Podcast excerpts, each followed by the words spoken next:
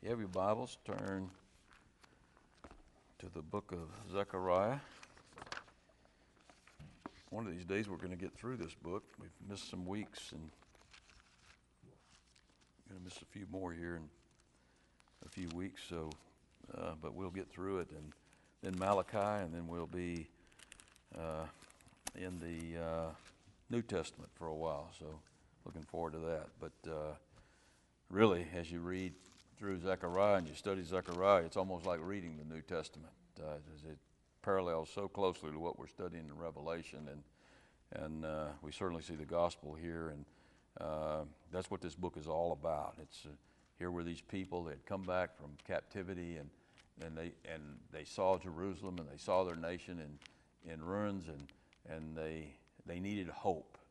And so God gives them this prophet Zechariah. He gave him Haggai. He gave him Haggai to kind of stimulate them. He gives Zechariah to, to, to, to he gave him Haggai to stimulate them to do the work that they needed to do, and almost convict them that they needed to get busy with their work. And then he gives them Zechariah to show them what a great hope they have for, for their future and what a great hope all the people of this world have for their future in Jesus Christ. And so uh, we want to pick up in chapter number nine tonight. And uh, as we come to chapter number nine and through the rest of uh, Zechariah, we're going to get the meat of Zechariah's prophecy. And we're going to get a series of prophecies about the first and second coming of Jesus Christ. Some really exciting stuff. I, uh, I, I, remember years ago when we were living in Las Vegas, and, and uh, there was a guy who lived next door to us. He was a Jew, and I remember sharing with him the gospel on several occasions. And and I just couldn't seem to get through with him. And then I brought him to this prophecy here that we're going to be looking at tonight about the, uh, the Palm Sunday. I mean, right here in Zechariah, some 400 years before Jesus rode into uh, Jerusalem on Palm Sunday. And it's just an amazing prophecy. And so uh, we're going to see a lot of that as we go through uh, the rest of this. Uh, uh, the rest of this chapter or rest of this book uh, back to that guy, I mean, he, he really showed an interest after that. We moved away shortly after that. I don't know if he got saved or not, but uh, hopefully he did. And, and uh, he certainly was taken back and told me he was going to start looking into this Jesus, the Messiah. So, so maybe he got saved. Maybe I'll see him in heaven, and that'll be great.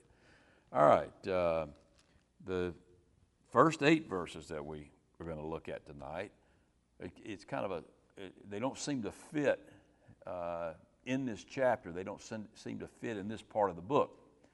But they do when you study a little bit about the intertestamental period because what these first eight verses are about is this man, Alex, and he's not even named in here, but it's, it's, uh, just, it's like Daniel chapter 8. We, hear, we read about Alexander the Great, and in uh, Zechariah chapter 9, we read about Alexander the Great. And the reason he's so important to the setting of these chapters is that he's the one who brought the Greek Hellenistic culture into the Middle East. Actually, he brought it into the entire world. And it's from that Greek Hellenistic culture that we get Koine Greek. And guess what?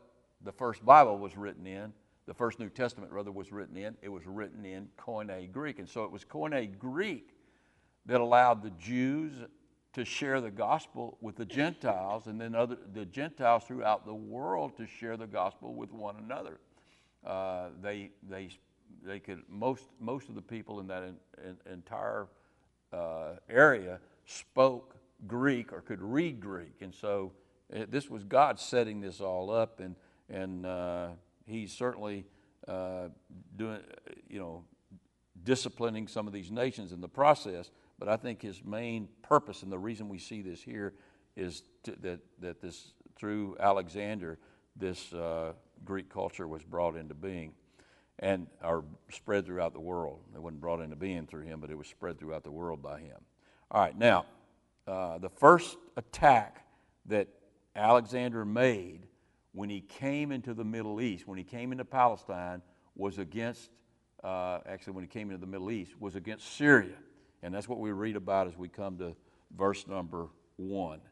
It says, The burden of the word of the Lord against the land of Hadrach, or the land of Syria, and Damascus, its resting place uh, for the eyes of men and all the tribes of Israel are on the Lord. They're watching what's happening right here. The Lord's about to move, and all the world is watching as this man Alexander musters these army. He musters his army, and they've seen him attacking uh, to the north of them, and so they know he, he's coming down into Palestine, and so all the the eyes of the Middle East, of the men of the Middle East, and, uh, and the eyes of all the tribes of Israel are on this guy Alexander. Now he's a really it, it, it's a good read to go back and, and uh, find you some uh, some history historic material and read about Alexander the Great because he was a very uh, interesting military tactician because he, he didn't ma- amass a large army of, of uh, you know, a million men or 500,000 men or 100, even 100,000 men. He had an army of only 50,000 men, but they were all on horseback, or most of them were on horseback. And he, he, he marched through uh, the world, conquering the world using the same uh, uh, tactic that Sheridan used when he marched through the South during the Civil War. Actually, I don't think he got it from Sheridan. Obviously, he didn't. Sheridan got it from him. But his tactic was to scorch and burn every place he went. So he would, he would slaughter the armies that he would defeat, and then he would burn down their cities so they couldn't muster another army and uh, uh, find, uh, have the goods or the material or, or uh, find the goods and materials in order to attack his rear. And so everywhere he went, he was just burning these cities down. And so uh, that's why the eyes of the whole world were on him. And the first place that he comes when he comes into the Middle East is into Syria, and he attacks Syria and, and he destroys Syria. Then in verse number two, he destroys Damascus. He burns Damascus to the ground. And after attacking Damascus, uh, he heads to Tyre and Sidon. He says also against Hamath, which borders on it, and against Tyre and Sidon, though they are very wise. For Tyre thought they were never going to be defeated. They, had, they, built, they built herself a tower they heaped up silver like the dust and gold like the mire of the streets. Behold, the, but the, behold, the Lord will cast her out. He will destroy her power in the sea, and she will be devoured by fire. So here was Tyre, and all of this takes place in the early fourth century BC. So it's not too long after Zechariah makes this prophecy. But here was Tyre, and they all the world considered them an impenetrable city. There was no way you were going to attack a Tyre because, uh, Tyre because Tyre set just a little bit off the coast. And so you had to have boats, a navy, in order to attack them. So they were watching Alexandria march through the land, and they, you know, they figured they were safe. Well, what he did, he took the rubble from some of the cities on the shore where he was attacking, and he built a causeway out to Tyre. And they didn't have much of an army because they, they had never they had a navy, but their navy didn't do them any good, and so he built this this uh, causeway out to the city. And once he uh, built the causeway, he sent his army in, and they destroyed the city, just as uh, Zechariah prophesies here, just as several of the other prophets prophesied, by the way, about the city of Tyre. And then the next city that he that fell was the city of Ashkelon, uh, in, that, in the land of the Philistines. And listen to what happens in verse number 5. He says, Ashkelon shall see it in fear. Gaza also, so, also shall be very sorrowful. That's interesting. All of these places still are named the same thing today. And Ekron, for he dried up her expectation. The king shall perish from Gaza, and Ashkelon shall not be inhabited.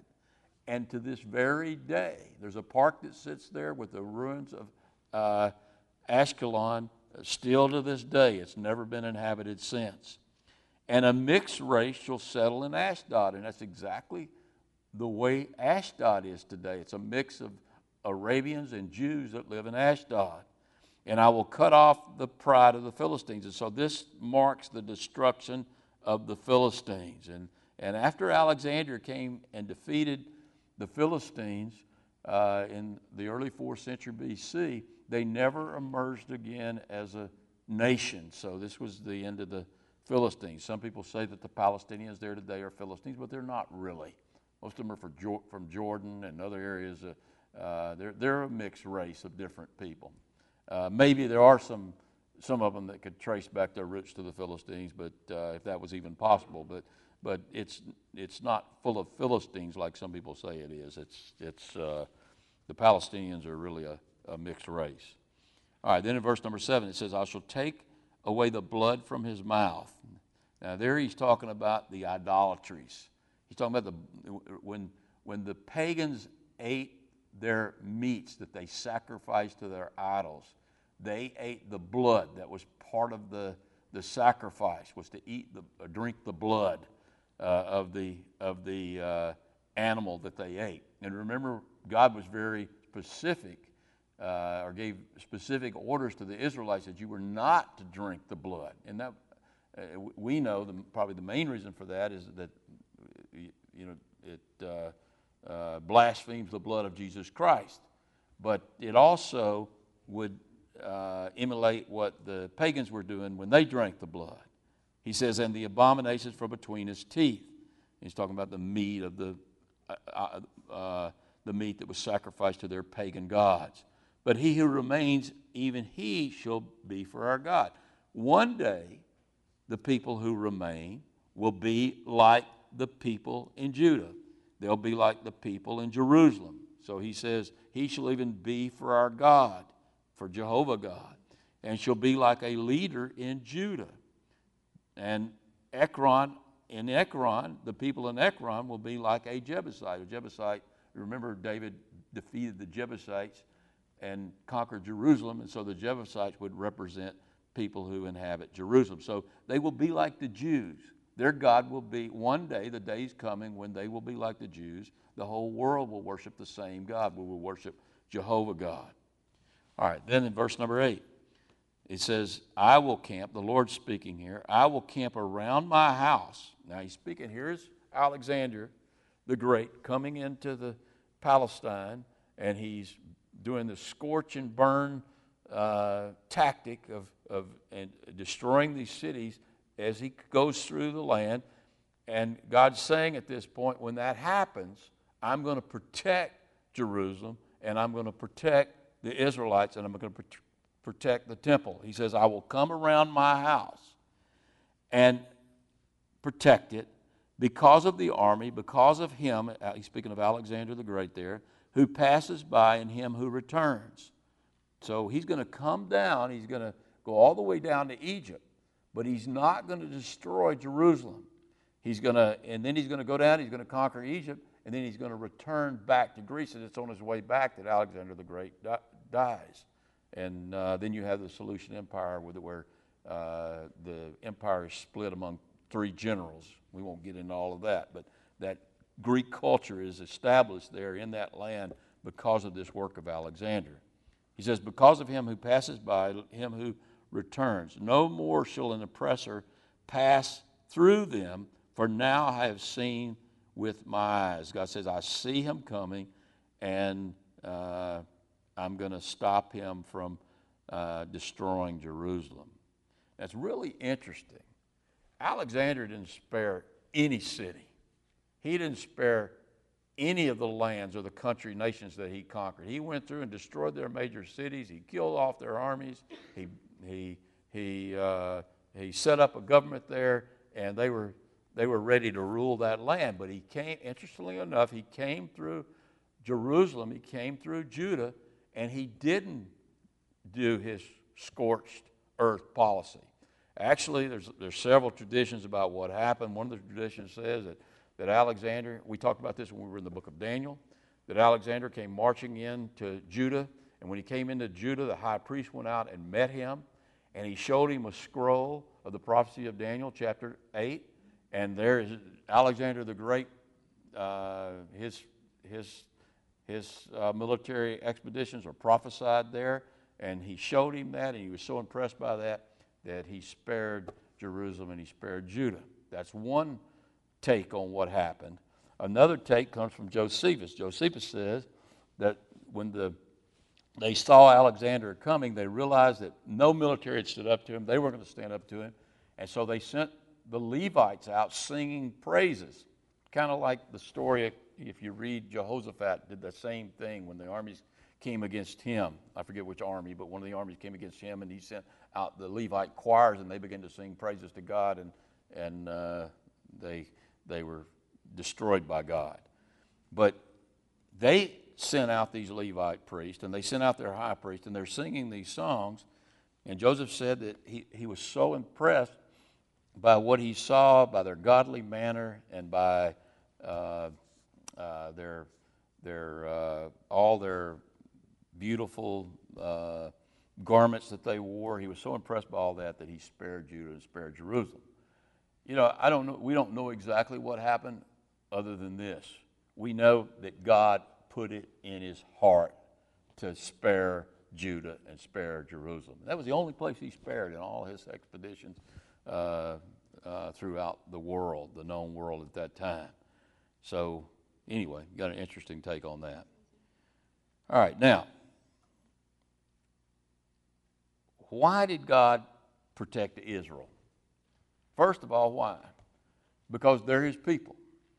And, and uh, but more importantly, and this is why this passage appears where it appears, because we're going to look at the very next verse, and we're going to see why God protected his people. Because you look at the last part of the verse, he says, For I have seen with my eyes, I've seen the future with my eyes, and I know that Jerusalem is going to be my eternal habitation. I know that Jerusalem is going to be where I come and declare myself at my first coming to be the King of Kings and Lord of Lords. And so, so uh, that's why Alexander didn't destroy Jerusalem, and that's why he didn't destroy Judah. And so that brings us to this prophecy, this amazing prophecy that uh, we get about the first coming of the Lord uh, on that day we know as Palm Sunday. Listen to what he says, verse number 9. You've seen this before. Rejoice greatly, O daughter of Zion. Shout, O daughter of Jerusalem. Behold, your king is coming to you. He is just and having salvation, lowly and riding on a donkey, a colt, the foal of a donkey.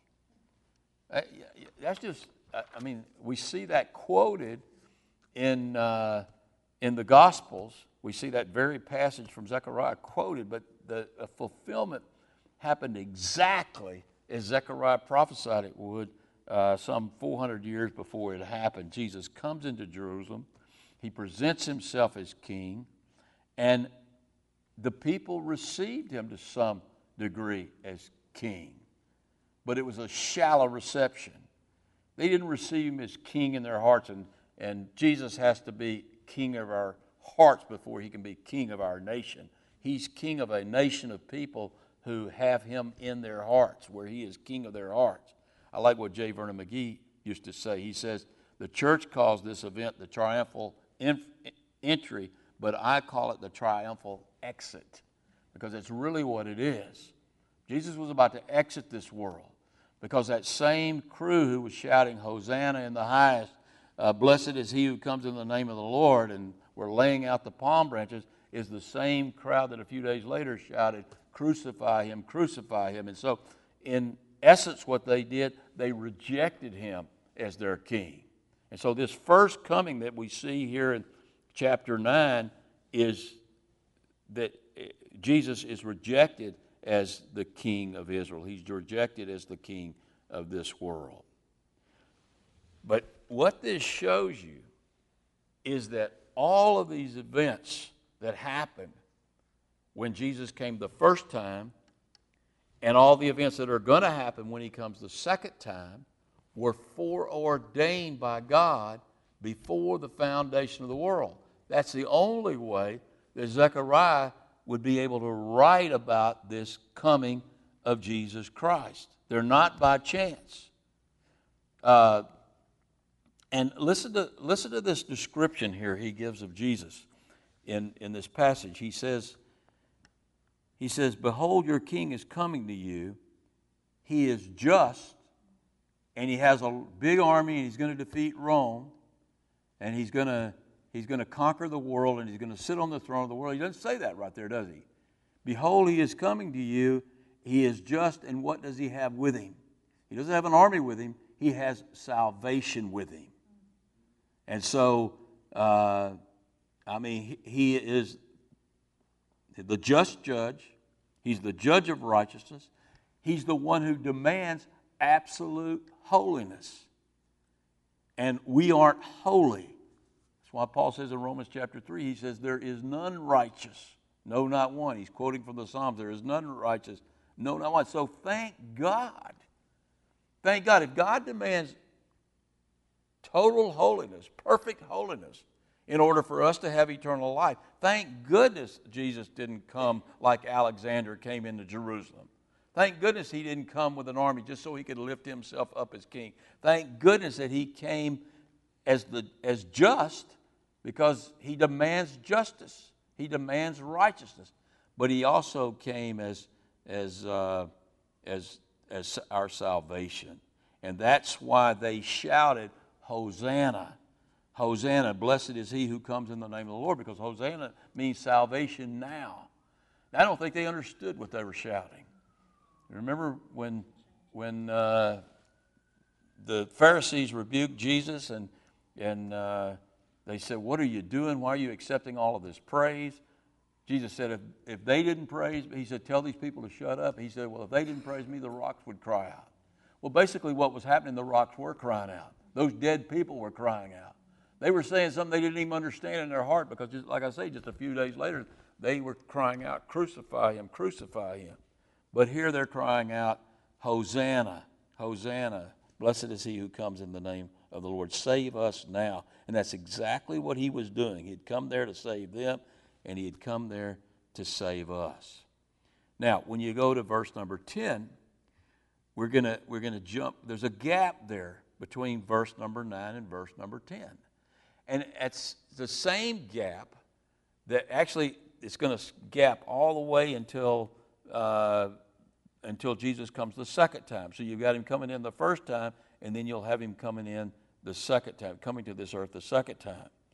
And all of this lines up perfectly with the prophecy that Daniel gave us in chapter 9, I believe, of Daniel about the 70 weeks. There's 69 weeks from the point that Cyrus has made, uh, makes the decree for the Jews to return to Jerusalem, which is the time that we're looking at right now when this prophecy was written. And those 69 weeks, after the 69 weeks, uh, actually beyond that, after those 69 weeks, Jesus comes into Jerusalem on Palm Sunday. And then you have that seventh week. And that seventh week has yet to be fulfilled. That seventh week is filled, fulfilled in the Great Tribulation. Well, Zechariah has that same gap here too between verses number 9 and 10. And uh, so we pick up later on, well into the future, way past Palm Sunday to verse number 10 and listen to what he says. He said, I will cut off the chariot from Ephraim and the horse from Jerusalem. The battle bow shall be cut off. He shall speak peace to the nations. His dominion shall be from sea to sea and from river to the from the river to the ends of the earth. And so what he's speaking of here now is going all the way into the millennium after Jesus' return to this earth. He says, I will cut off the chariots from Ephraim and the horse from Jerusalem, and the battle bow, bow shall be cut off, and there will be, finally be peace to all the nations. Peace on earth, goodwill towards man. It will finally be here. And his dominion will cover this whole earth. It will be from sea to sea and from the river to the ends of the earth. So we see his first coming, then there's a gap, and then we get his second coming, where he comes back to Jerusalem and he rules over the entire earth. And I hear people all the time say, let's pray for the peace of Jerusalem, uh, as if somehow through our prayers uh, there might be peace in Jerusalem this year. That doesn't, that's not going to happen. That's not going to happen. When we pray for the peace of Jerusalem, what we're praying for, we're praying for the second coming of Jesus Christ. Really, what we're praying, we're praying Maranatha. When I pray for the peace of Jerusalem, I know there's not going to, there might be periods of peace, But the peace that we're to pray for is that peace when Jesus Christ rules on this earth from Jerusalem, and that will be a lasting peace. That's why we pray, Maranatha, O Lord, come. We're praying for the second coming of the Lord. Come quickly, Lord. Then in verse number 11, he says, As for you also, because of the blood of your covenant, I will set your prisoners free from the waterless pit. Man, that's a, that's a rich verse right there, right? Uh, as for you also, everybody, because of the blood of your covenant, I will set your prisoners free, free from the waterless pit. Now, what is the waterless pit? He's talking about Hades. He's talking about the grave. He's talking about the place below the earth, the abyss. He's talking about that place where sinners go when they die. At least before the cross, that's where they went before they died. And that's an interesting take on this. Now we talked about we talked about Hades Sunday and we talked about it being a place of where God is totally silent. We've talked about Hades before and it's a place of total darkness. We saw Hades in that picture of the rich man and Lazarus and there was that man and he said, "Please wet my tongue with a, a drop of water." See, that the waterless pit. So there's no water there, there's no light there. It's hot there. It, it, probably just about like Lafayette, that'd be hot enough in the summer. But it's, it's hot there and there's no water there. And, and I think there's, there's something spiritual going on there. It's more than just there's not physical water, there's a thirst that's never quenched because God's not there. God is absent. So, what a horrifying place Hades must be. And that place, we're, we're, we're going to see when we, we get in our passage uh, Sunday, that's a place that exists below the earth. Tartarus is what the Greeks referred to it as. But it's, it's an actual place somewhere below the earth. And uh, uh, so, but there's, a, there's an escape. And what's the escape? The blood of the covenant, the blood of Jesus Christ. I was listening to somebody talk today about a particular preacher who, who uh, has written four or five books. and in, in all five books, there's not one mention of the blood. Or maybe the most top bookseller, Christian bookseller in the country today. I'm not going to name his name. And, and it doesn't name the blood and doesn't name the cross one time in his top four best selling books. New York. Uh, bestsellers list books, not one time. Look, it's all about the blood. Without the blood, you will go to the waterless pit. You'll go to that place of darkness. You'll go to that place where it is totally silent, where God is silent, where God's not there, and you will thirst forever. That thirst will never be quenched because we're all created with a thirst for God, a hunger for righteousness, a hunger for truth, a hunger for goodness, a hunger, hunger for love, all those things that we hunger for in life. God's created us for those things. And they'll never be satisfied in that waterless pit. But by the blood of the covenant, we're set free from that waterless pit. Amen? And then he says, Return to your, the stronghold. Now, he's going to come back here in verse number 12, and he's going to address the people directly, the Jews that are there now. He's going to, he says, Be encouraged. I mean, you can be set free from all of your desires, from all of your thirst, from all of your hunger. He says, Return to the stronghold, you prisoners of hope. You do it through hope and faith. Uh, even today, I declare I will restore double to you. In other words, even this day that, that you guys are living in, he tells these Jews who are, who are listening to this prophecy, he says, I will restore double to you. I'm going to bless you. And uh, uh, return to the land uh, return to within the walls of Jerusalem, and you'll receive a double blessing, and the nation will become strong again. All right, now, these next one, two, three, four verses here, it's really hard to be dogmatic exactly uh, what they're saying, but it looks like this is a prophecy related to uh, the abomination of desolations, and the Maccabean revolt, which would be precede the sec, first coming of Jesus Christ and come directly after, uh, uh, not too long after Alexander's uh, march through Palestine.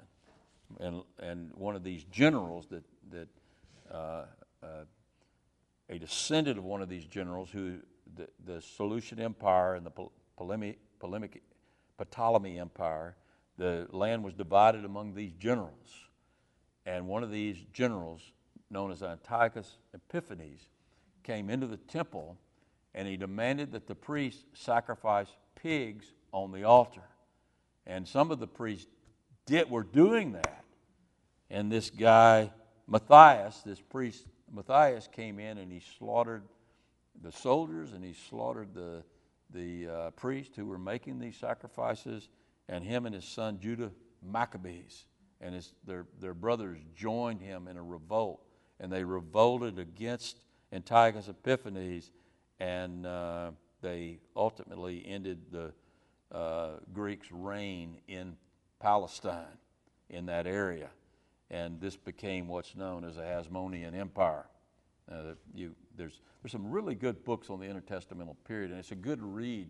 It's, like I said uh, Sunday, God wasn't silent during this time. There were a lot of things happening, and all of these things that were happening were, were uh, preliminary to the first coming of Jesus Christ. They set up the stage for the first coming of Jesus Christ. And so did this revolt right here because it set up the Hasmonean Empire. But, but listen to what he says. We'll, we'll read it, and, and uh, uh, you've got a background on it now, so maybe it'll make a little sense to you. He says, For I have bent Judah, my bow, fitted a bow with Ephraim, and raised up your sons, O Zion, against your sons, O Greece. So this is this revolt against Greece and made you like the sort of mighty man. Now, here's this nation that had b- been stripped of all its weaponry. Uh, it's a nation that was, you know, at the mercy of the Persians and at the mercy of the Greeks when the Greeks defeated the Persians. And now God is going to make them a mighty army again. They had, remember, they had been a mighty army under David and some of the other kings, but now they're going to be a mighty army again, and they're going to be able to they're, they're led by the, the Judas Maccabee and his brothers, and, and they defeat the Greeks. Because Then the Lord will be seen over them, and his arrow will go forth like lightning. The Lord God will blow the trumpet and, and go with the whirlwinds from the south, and the Lord of hosts will defend, defend them. They shall devour and subdued with sling stones. They shall drink and roar as if with wine. They will, they will be filled with with blood like basins. They shall be filled with blood like basins, like the corners of the altar. The Lord their God will save them in that day, and the flock of his people, for they shall be like the jewels of a crown, lifted like a banner over his land. So, in the immediate sense, I think this prophecy uh, is a prophecy about the Maccabean revolt.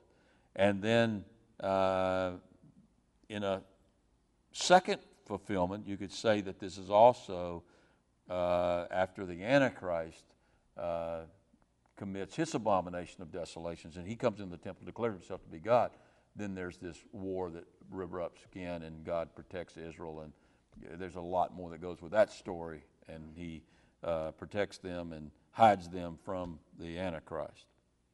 All right, then he finishes up in verse number 17. He says, For how great is its goodness, and how great its beauty and he's, he, now he's, he's jumping again all the way to the second coming of Jesus Christ. For how great is its goodness, we're talking about this millennial kingdom, and how great is its beauty, about the Jerusalem and Judah in the millennial kingdom. Grain shall be, shall make the young man thrive, and new wine the young women. So this day of prosperity is coming. This is the hope that he was offering to these people of Israel. There's this great day of prosperity for you now. There's a double blessing for you now, but there's an even greater day of prosperity coming when Jesus Christ returns to this earth. And it's just as sure as anything else that's ever happened. Just as Jesus came in on Palm Sunday 2,000 years ago, he's going to return a second time here, real shortly. And just as certain as he's going to return because that's foreordained by God. And just as certain he was, he was going to come that first time because that was foreordained by God. Your destiny is foreordained by God. And it's just as certain. Just as certain as Jesus was going to walk in on Palm Sunday into Jerusalem, he was going to come riding in, rather, on a donkey, uh, and he was going to present himself as king. And just as sure as he's going to come the second time, his feet are going to land on Mount Zion, and he's going to present himself on, as king, he was foreordained before the foundation of the world to do all of that. And you and I were foreordained before the foundation of the world to be part of that kingdom. That's what's exciting. He chose us in Him, Paul says in Ephesians chapter 1, before the foundation of the world.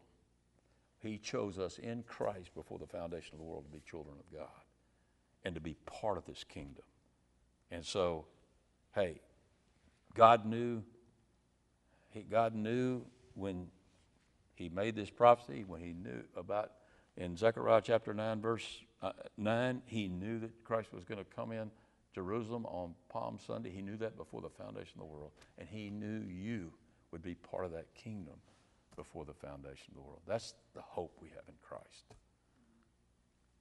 But you still have to choose Christ. You don't choose Christ and you weren't chosen.